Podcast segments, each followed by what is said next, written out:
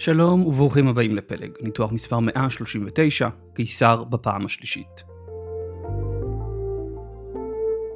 ביום ראשון שעבר, 16 באוקטובר, התכנס הקונגרס ה-20 של המפלגה הקומוניסטית של סין.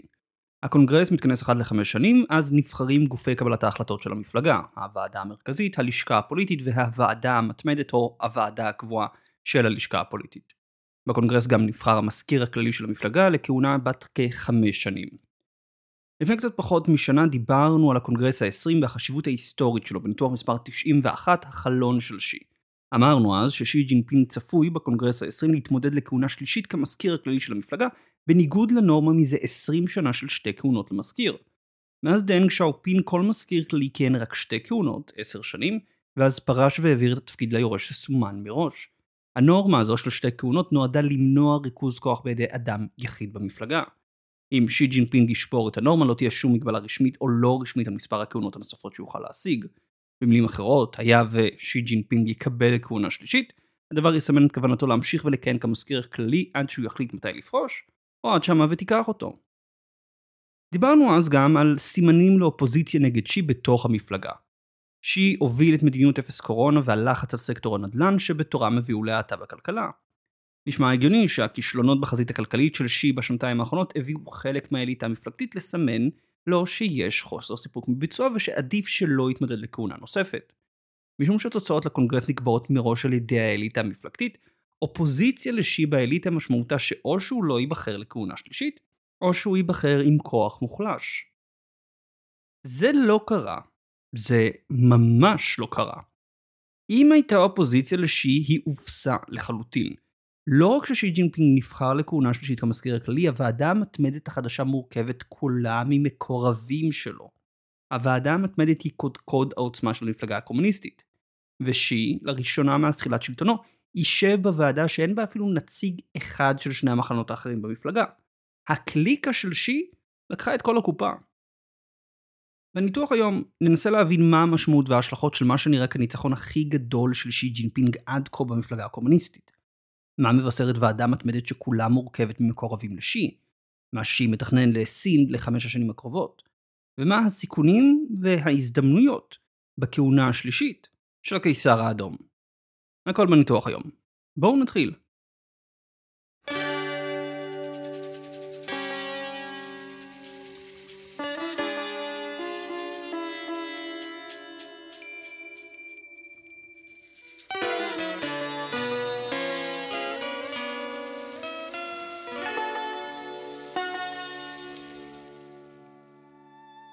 המפלגה הקומוניסטית של סין מורכבת מהיררכיה של ועדות. הקונגרס של המפלגה בוחר את הוועדה המרכזית, שבתורה בוחרת את הלשכה הפוליטית. הלשכה הפוליטית בוחרת את הוועדה המתמדת.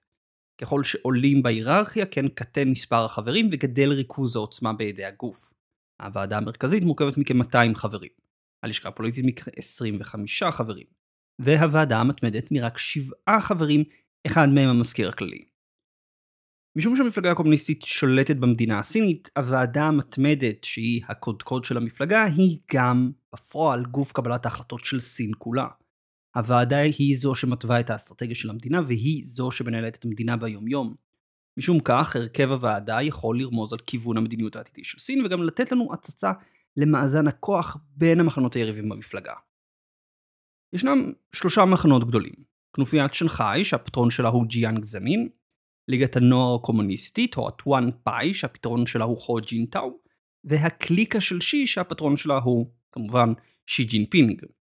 המונח פטרון בא לציין שהמחנות האלו הם לא רשמיים. אין כאן מבנה היררכי, או שרשרת פיקוד, או חברות, כן?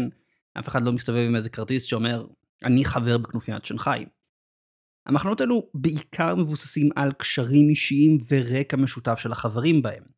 לדוגמה, החברים בליגת הנוער הקומוניסטית, כולם היו פעם בליגת הנוער הקומוניסטית, והיא, דרכה הם נכנסו למפלגה. כנופיית שנגחאי מורכבת בעיקר מהבנים של מייסדי המפלגה, כמו גם מחברי מפלגה ששירתו בשנגחאי. הקליקה של שי מורכבת מאנשים שעבדו עם או תחת שי ג'ינפינג בתפקידיו השונים לפני שהתמנה למזכיר הכללי ב-2012. בשתי הכהונות הקודמות של שי למחנות האחרים היה ייצוג בוועדה המתמדת ולקליקה של שי היה רוב יחסי, שלושה או ארבעה חברים מתוך שבעה, אך לא רוב מוחלט. במיוחד בלט שמספר 2 במפלגה וראש הממשלה של סין היה מישהו שהוא לא חבר בקליקה של שי אלא חבר במחנה הנגדי של הטואן פאי. זה כמובן לי קה-צ'יאנג, הראש ממשלה הנוכחי וחבר במחנה ליגת הנוער. קה-צ'יאנג הוא דוקטור לכלכלה והיה אחראי למדיניות הכלכלית תחת שי. ב-2022 אפילו התפרסמו אזהרות שלו על המצב הכלכלי החמור בסין, רמז עבה לנזק שגורמת מדיניות אפס הקורונה של שי ג'ינפינג. ההתבטאויות האלו הביאו חלק להאמין שקה-צ'יאנג מערער על המנהיגות של שי, ומסמן את עצמו כיריב ואולי כמחליף של שי ג'ינפינג בקונגרס ה-20. במקום, לא רק שקה-צ'יאנג לא נבחר לוועדה המתמדת, הוא אף לא נבחר לוועדה המרכזית. המשמעות היא שהוא יצא מההנהגה הבכירה של המפלגה וכנראה יפרוש מתפקיד ראש הממשלה בתחילת 2023. המחליף האפשרי שלו הולך להיות לי אחר, לי צ'יאנג, מקורב לשי. אם השם לי צ'יאנג נשמע לכם מוכר, זה מפני שמדובר במזכיר הכללי של שנגחאי שבמהלך כהונתו כמזכיר הכללי, התרחש משבר הקורונה בעיר בחודשים מרץ-מאי, בהם העיר הגדולה בסין נכנסה לסגר. צ'יאנג אחראי, מתוקף תפקידו, לכישלון למנוע את התפרצות הווירוס בתחילת 2022, ואז לסגר בן החודשיים אליו הוכנסה העיר. הפיאסקו של הסגר בשנגחאי הביא חלק להאמין שלא רק שלי לא יקודם, הוא יסולק מהמפלגה, או לכל הפחות יוזז הצידה לאיזשהו תפקיד צדדי ולא חשוב. הוא עכשיו עומד להיות ממונה למספר 2 בצמרת ההנהגה של המדינה הסינית. נראה שהמינוי של לי צ'יאנג והסילוק של לי קה-צ'יאנג מצביעים על הכיוון בו צועדת המפלגה. נאמנות אישית לשי היא הקריטריון החשוב לקידום. ההנהגה של המפלגה הפכה אחידה יותר, ריכוזית יותר, וחסרה את הקול הליברלי יחסית של הטכנוקרטים מטואן פאי.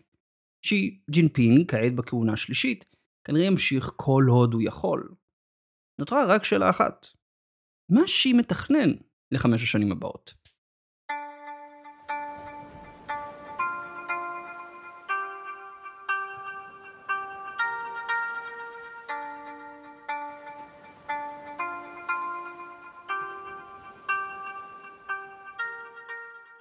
חוץ מבחירת גופי קבלת ההחלטות של המפלגה, במהלך הקונגרס המפלגתי, המזכיר הכללי מציג בנאום את דוח העבודה שלו על חמש השנים האחרונות שעברו ומה שהוא מתכנן לחמש השנים הבאות.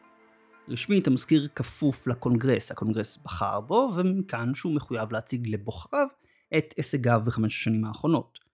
קריאה זהירה של הנאום יכולה לספר לנו מה שי ג'ינפינג מתכנן לכהונה השלישית שלו. עכשיו אני לא הולך לזכור את כל הנאום שאורכו כשעתיים והוא באמת נאום משעמם. אה, שי, כמו מנהיגים קומוניסטים אחרים בסין, מאוד אוהב להשתמש בכל מיני catch phrases וכל מיני אמירות מעורפלות שלא ממש ברור מה הם נועדו להגיד, אה, מעבר ללתת איזה שהם סיסמאות על ככה שחמש השנים האחרונות שלי היו מדהימות. אז יש לינק באתר לטקסט של הנאום המלא אם אתם מזוכיסטים ורוצים לקרוא. קראתי את הנאום, יש פה שורה של נושאים ששי מדבר עליהם ואנחנו נתמקד רק בכמה. אוקיי, שי במהלך הנאום של שעתיים אה, מדבר כמובן על טיוואן ועל ככה שהאיחוד עם טיוואן הוא בלתי נמנע, משהו שכל הזמן הסינים מדברים עליו ואומרים אותו. אה, יש הצהרות שסין תיאבק וכל מי שינסה לפגוע או להגביל אותה, שוב, משהו שמופיע כבר כמה שנים. וכמובן יש התייחסות לכל מיני נושאים כמו חינוך, למצוינות, איכות הסביבה, ממשל תקין וכולי וכולי. כל אלו נושאים שאנחנו לא הולכים לדבר עליהם. אני אתייחס לארבעה נושאים מרכזיים שאני חושב שיגדירו את הכהונה הבאה של שיב ויעצבו את סין לטוב ולרע. הראשון הוא צמיחה איכותית, הצורך של סין לעבור למודל של צמיחה ברת קיימא שאינה מבוססת על בועת נדל"ן ותשתית. הנושא השני הוא חלוקה הוגנת יותר של הכנסות להבטיח שעובדים מקבלים משכורות הוגנות ושהעשירים נותנים את חלקם הראוי למדינה. הנושא השלישי הוא השגת יתרון טכנולוגי לסין בשורה של תחומים והבטחת העצמאות הטכנולוגית שלה. והנושא הרביעי והאחרון הוא קידום המוסר בחברה ותרבות סוציאליסטית עם מאפיינים סיניים. נתחיל דווקא מהנושא של יתרון טכנולוגי ועצמאות טכנולוגית, מפני שהוא נושא שהוא יחסית טרי אצלנו. דיברנו בפרק הקודם על מלחמת המחר בין ארה"ב וסין על עתיד תעשיית השבבים העולמית. ראינו שארה"ב מטילה עוד ועוד מגבלות על סין במטרה לעקור אותה מתעשיית השבבים העולמית, במה שנראה בבירור כמלחמה כלכלית. ארצות הברית מוכנה להזיק ליצרנים שלה בשביל לפגוע בתעשיית השבבים הסינית. בייג'ינג כמובן מודעת למה שקורה. בנאום שלו שי ג'ינפינג הילל את ההישגים של סין עד כה בתחום המדע והטכנולוגיה והצהיר שסין מתכוונת להמשיך ולשקוד על פיתוח הידע והיכולות שלה. במסגרת המאמצים לא רק שסין תהפוך למעצמת חדשנות עצמאית, היא גם תשדרג את הבסיס התעשייתי שלה ותעלה במעלה שרשרת הערך התעשייתית. הדבר כנראה רומז לכך שסין תדגיש את המעבר לתעשיית דור ה-4 ואת הכניסה שלה לתחומים כמו ייצור שבבים מתקדמים, ביוטכנולוגיה ותכנון ופיתוח רכבים חשמליים ואנרגיות מתחדשות. ההבטחה לעלות בשרשרת הערך מתקשרת לנושא אחר עליו שדיבר, צמיחה איכותית. דיברנו כאן בפלג לא פעם, והרחבתי על הנושא בספרי קיסרות אדומה, שהצמיחה הסינית מאז המשבר הפיננסי של 2008 היא לא צמיחה בריאה.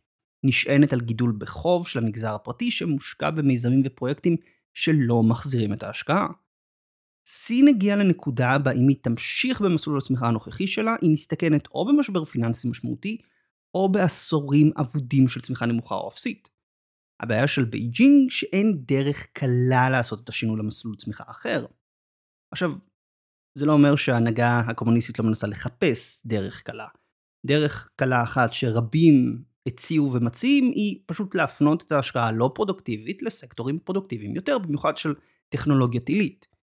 התיאוריה היא שאם הסקטורים היעילים יותר יקבלו את כל ההשקעה שהיום מקבלים סקטורים לא יעילים כמו נדל"ן ותשתיות, בייג'ינג תוכל גם לשמור על צמיחה גבוהה וגם להפוך את הצמיחה מלא איכותית לאיכותית.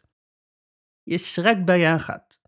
הסקטורים הפרודוקטיביים יפסיקו להיות פרודוקטיביים אם יתחילו להזרים אליהם השקעות בקנה מידה שראו מגזרי הנדל"ן והתשתיות. השקעות מהוות כ-40-45% מהתמ"ג בסין. סקטור ההייטק מהווה רק 8%. כלומר, רוצים לקחת את סקטור ההייטק ולדחוף לו כמות כסף שגדולה בערך פי 5 מגודלו. אם ינסו לשפור לסקטור ההייטק כמות כזו עצומה של כסף, בבירור חלקו ילך להשקעות לא פרודקטיביות. אמ, חברות הזנק עם מוצרים ללא הצדקה כלכלית, מיזמים טכנולוגיים כושלים, ותרמיות עוקץ שפשוט יחפשו לקחת כסף ממשקיעים ולהיעלם. יש סיבה שמלכתחילה מגזרי הנדל"ן והתשתיות הפכו לא יעילים, בגלל רמה גבוהה מדי של השקעות שהייתה בהם. לקחת את אותו מודל ולשים אותו על סקטור ההייטק פשוט ייתן לנו את אותה תוצאה, לא תוצאה אחרת. כמובן, זה לא אומר ששדרוג הבסיס התעשייתי ועלייה בשרשרת הערך לא תתרום לכלכלה הסינית. זה פשוט אומר שהמפלגה לא יכולה לשים את כל הביצים בסלסלה הזו ולקוות שתוכנה, שווים ורובוטים יצליחו להציל את הכלכלה הסינית בהתמודדות עם הבעיות המבניות שלה. אם תהיה האטה בענף הנדל"ן, ענף ההייטק לא יוכל לפצות על ההאטה עם צמיחה משלו פשוט משום הבדלי הגודל. דרך אחרת להבטיח צמיחה איכותית, והיא, עליה מדבר גם שי ג'ינפינג בנאום, היא הגדלת הצריכה הפרטית. גידול בצריכה הפרטית מעודד עסקים להשקיע בעצמם בשביל להיענות לביקוש הגדל. גידול בהשקעות מביא לצמיחה במשק וההשקעות הן פרודקטיביות משום שהן עונות על ביקוש אמיתי שיש בכלכלה. אנשים רוצים עוד מוצרים ומפעלים מגדילים את הייצור בשביל להיענות לביקוש שקיים. זאת בניגוד למודל הנוכחי בו מפעלים לוקחים הלוואות כדי להגדיל את הייצור שלהם ואז מחפשים למי למכור בהפסד את המוצרים שהם מייצרים.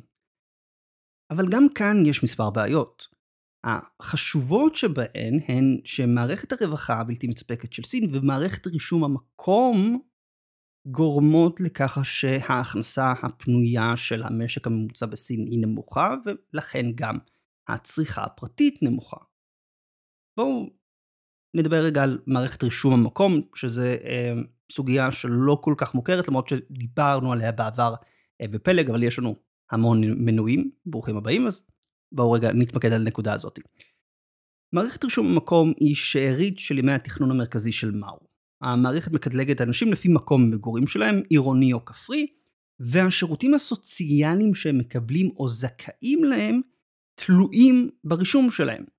כלומר, תושב כפר, לדוגמה, שעובד בשנגחאי, אבל הוא לא רשום כתושב שנגחאי, למרות שהוא אזרח סין, למרות שהוא חי אולי עשור בשנגחאי, לא יהיה זכאי לרפואה ציבורית וחינוך ציבורי כמו תושב שנגחאי שרשום בעיר.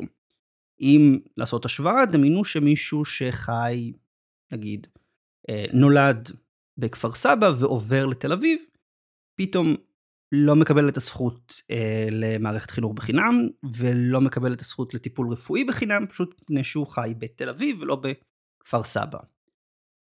כיום כ-200 מיליון סינים חיים כמהגרי עבודה במדינתם שלהם.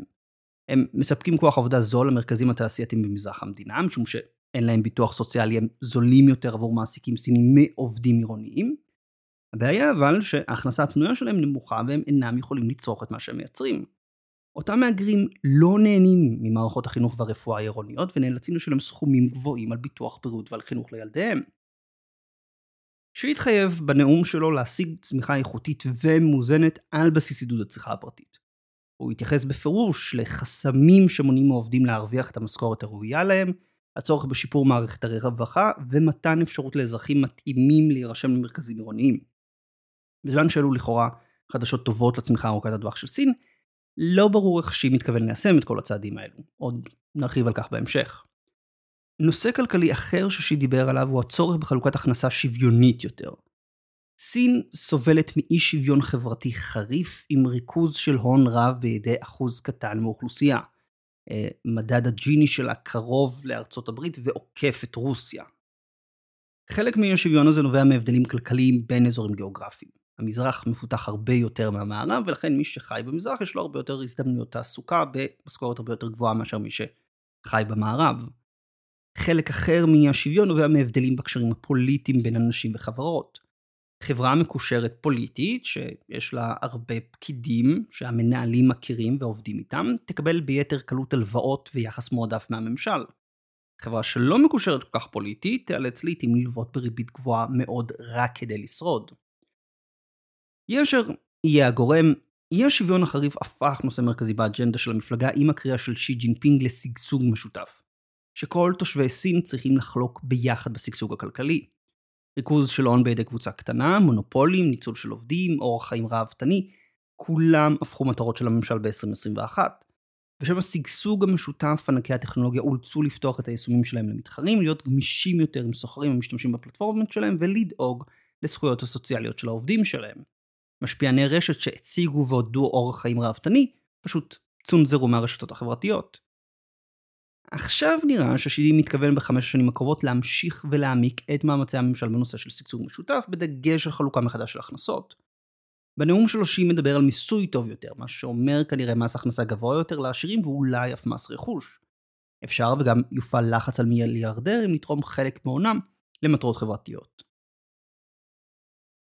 חלוקה אחידה יותר של הכנסות בין שכבות האוכלוסייה יכולה להיות דרך לעודד צריכה פרטית על ידי העברת הכנסות מהעשירים ביותר למעמד הבינוני והנמוך באמצעות מיסים ומענקים.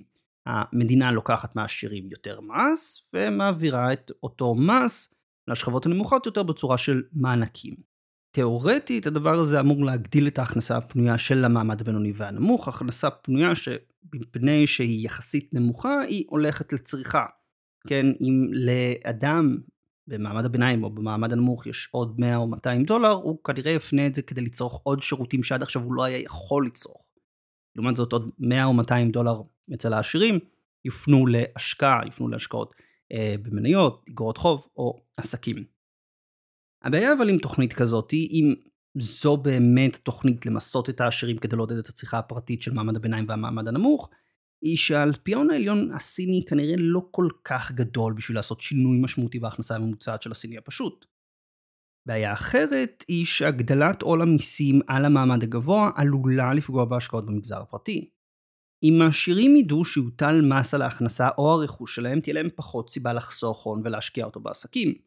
הם יעדיפו להפנות אותו לצריכה, מה שיפגע בהשקעה של המגזר הפרטי, מה שיפגע בצמיחה ארוכת הטווח של סין. אולם המטרה של חלוקה שוויונית יותר של הכנסות יכולה גם לשרת מטרה גדולה יותר. היצירה של תרבות חדשה בסין, הנושא האחרון של שיט דיבר עליו. אבל בשביל להבין את המטרה הזו אנחנו צריכים קודם כל להכיר חבר אחר בוועדה המתמדת, וואנג הונינג.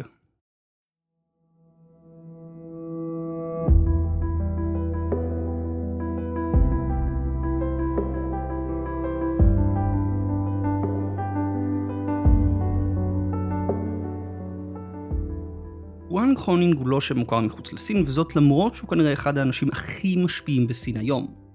וואנג הוא לא פוליטיקאי סטנדרטי, בטח לא במפלגה הקומוניסטית.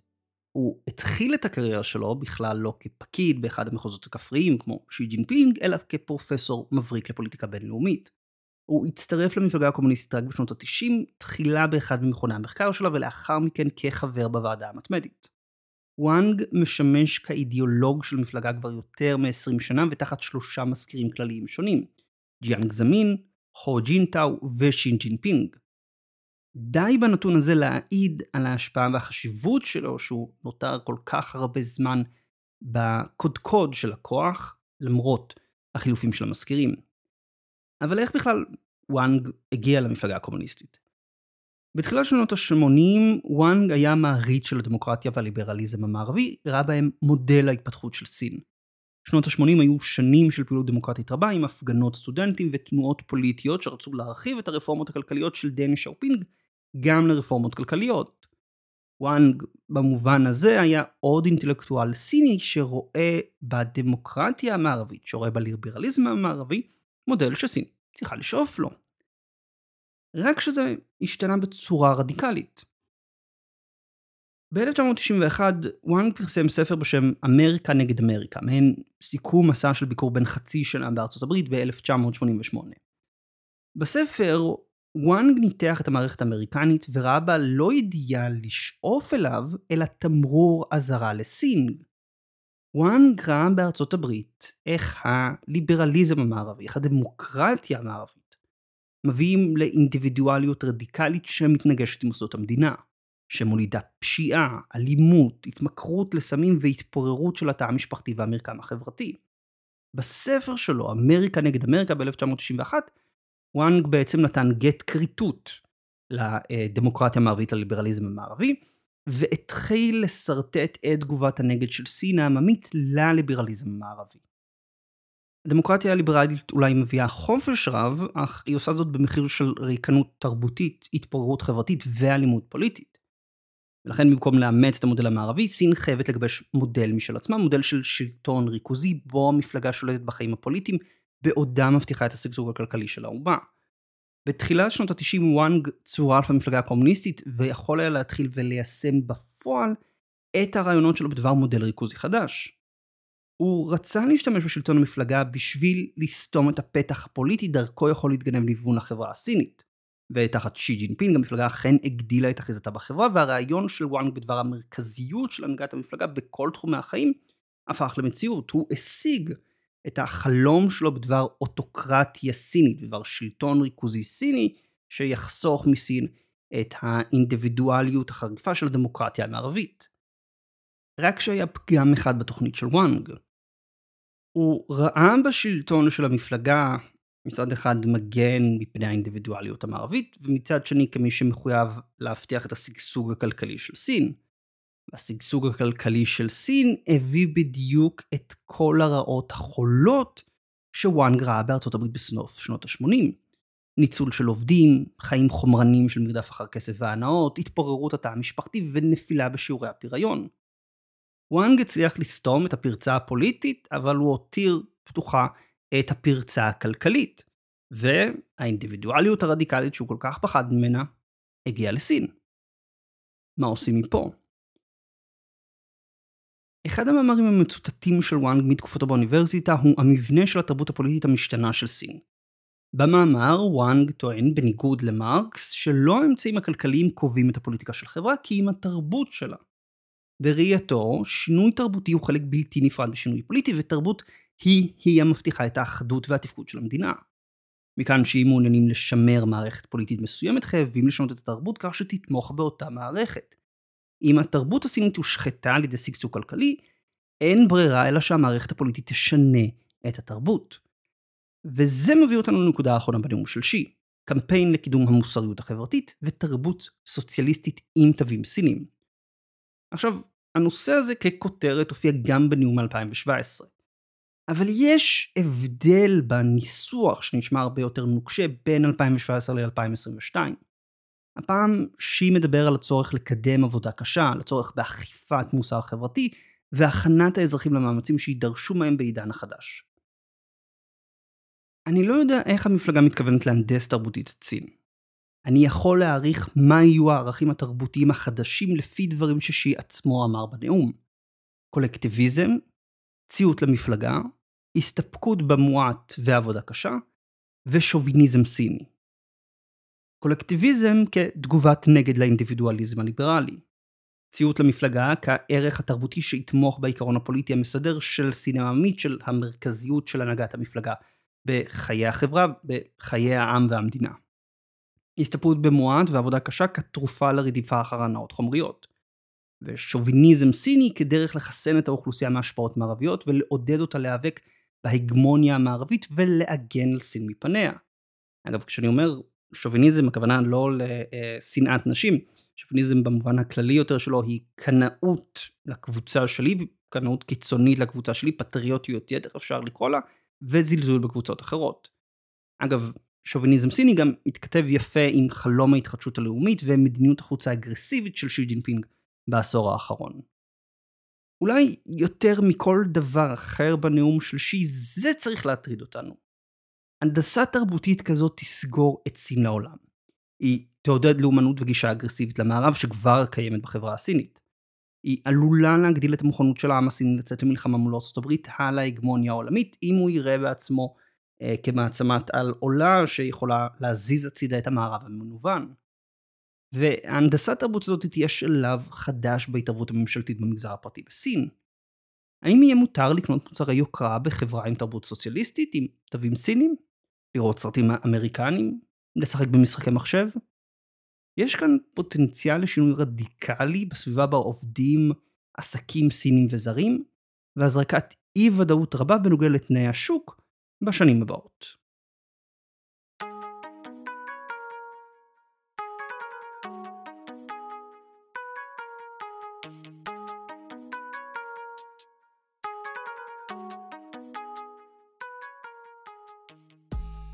בואו וננסה לסכם את כל מה שדיברנו ולנסות ולהעריך למה אנחנו יכולים לצפות בחמש השנים הבאות של שי ג'ינפינג. אז הדבר הראשון שאנחנו יכולים לצפות לו, והוא הדבר הכי בולט בנאום של שי, זה שהוא לא מראה שום סימן שהוא מתכוון לעצור עם מדיניות אפס הקורונה שכל כך פגעה כלכלית בסין. בנאום שלו שי ג'ינפינג הילל את המדיניות של אפס קורונה ולא נתן שום רמז שהוא מתכוון לשנות אותה. דיברנו בעבר בניתוח מספר 115 על הנזק הכלכלי שהמדיניות גורמת לסין, היא משבשת שרשרות אספקה, היא פוגעת בעסקים וצרכנים. נראה שזה לא מעניין את שי, והמדיניות צפויה להמשיך. יכול להיות מפני שאפס קורונה הפכה למעין מבחן נאמנות. אם הפקיד המקומי דבק באסטרטגיה, הוא מראה את נאמנותו למנהיג העליון, לשי. המשך מדיניות אפס קורונה משמעותה המשך הפגיעה בכלכלה הסינית, אם בצורה של צריכה פרטית נמוכה, האטה בתפוקה התעשייתית או בצמיחה של המשק. הדבר השני הוא שבזמן ששי מדבר על מחויבות של מפלגה לצמיחה איכותית וטיפול בבעיות המבניות של כלכלה סינית, לא ברור איך הוא מתכוון לעשות זאת. המפלגה מדברת על צמיחה למאוזנת כבעיה לפחות מאז 2011, אם לא לפני. עד היום אבל בייג'ין נמנעה לעשות משהו עם הבעיות המבניות שגורמות לאותה צמיחה לא מאוזנת ולא איכותית. הבעיה של המפלגה שהרפורמות הדרושות בשביל לשנות את מסלול הצמיחה יגבו מחיר פוליטי גבוה ויגרמו חוסר יציבות למערכת הפיננסית והכלכלית של סין. לדוגמה, שינוי מערכת רישום המקום יטיל עול משמעותי על ערים המארחות היום מיליוני מהגרי עבודה שכרגע אין להם גישה לשירותים הציבוריים של העיר. דמיינו מה יקרה לרמת השירותים נגיד במערכת החינוכית הציבורית בשנגחאי אם פתאום מיליון תלמידים שעד היום למדו במערכת הפרטית ייכנסו למערכת הציבורית. שינוי אחר, הוצאת האוויר מבועת הנדל"ן, גם הוא קשה פוליטית. אחרי 30 שנה של השקעה מסיבית בסקטור הנדל"ן ובועת מחירים בת לפחות עשור, ישנם אישים וקבוצות במפלגה או במדינה שהונם ומחייתם תלויים בהמשך ההשקעה הזו. הממשלות המקומיות בסין תלויות להכנסות שלהם במכירת אדמות, שמחירן ירד בחדות היה וסקטור הנדל"ן יאט. הקבוצות האלו כנראה התנגדו לאורך השנים להורדת המינוף בסקטור נדל"ן.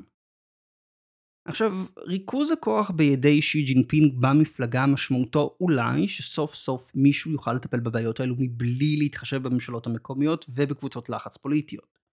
ראינו כבר אה, בניתוח אחר, מספר 127, שיש האטה בשוק הנדל"ן, אפילו משבר איטי שמתפשט בענף, ועד עתה בייג'ינג סירבה לחלץ אותו. זו אולי דוגמה אחת איך הכוח הגדל של שי עוזר למפלגה להזיז הצידה שיקולים פוליטיים בטיפול בבעיות מבניות. העניין הוא שגם כשמטפלים בבעיות מבניות, זה לא בא ללא כאב. ירידת מחירי הנדל"ן תיצור גירעון בממשלות המקומיות שעלול להפוך לפשיטת רגל. רפורמה במערכת רישום המקום תגדיל את הביקוש לשירותים ממשלתיים כך שההוצאות של הממשלות המקומיות יגדל דרמטית כי הם אלו שמספקות בעיקר שירותים סוציאליים לאזרחים בזמן שההכנסות שלהם קטנות בגלל ההתרסקות בשוק הנדל"ן. הניסיון השלישי לבצע רפורמות עלול להסתיים במשבר פיננסי וכלכלי. הדבר השלישי והאחרון שאנחנו יכולים לצפות לו הוא שהלחץ הממשלתי על הסקטור הפרטי, במיוחד על הסקטור האינטרנטי, עומד לחזור. אם זה בשביל להמשיך ולפרק את המונופולים הטכנולוגיים, להביא אותם ליישר קו עם הקמפיין לקידום המוסריות החברתית, או לוודא שהם דואגים לזכויות הסוציאליות של העובדים שלהם. תהיה אשר תהיה המטרה, הלחץ של הממשל נגד חברות הטכנולוגיה עומד לחזור. ביחד, תמונת המאקרו לסין היא שלילית. צמיחה נמוכה של התמ"ג, סיכון למשבר פיננסי וכלכלי, אי ודאות בנוגע לסביבה העסקית העתידית של חברות סיניות וחברות זרות. נקודה החיובית היחידה, והיא הנקודה שכדאי לכם לבחון לעומק למי שבכל זאת מעוניין לשמור או להגדיל את החשיפה שלו לחברות סיניות, היא ההתערבות של המדינה בשביל לקדם טכנולוגיות אסטרטגיות. בשביל להשיג יתרון טכנולוגי, בייג'ינג השקיעה ותשקיע בחברות שעוסקות בפיתוח של כל אותן טכנולוגיות שהמפלגה רואה כאסטרטגיות, אם אלו שבבים, בינה מלאכותית, רובוטיקה מתקדמת ועוד. החברות האלו גם קיבלו שם ענקים קטנים. והן נהנות מהשקעה מסיבית של הממשלה שאפשר ותתורגם גם למחיר מניה גבוה יותר. לא המלצה להשקעה.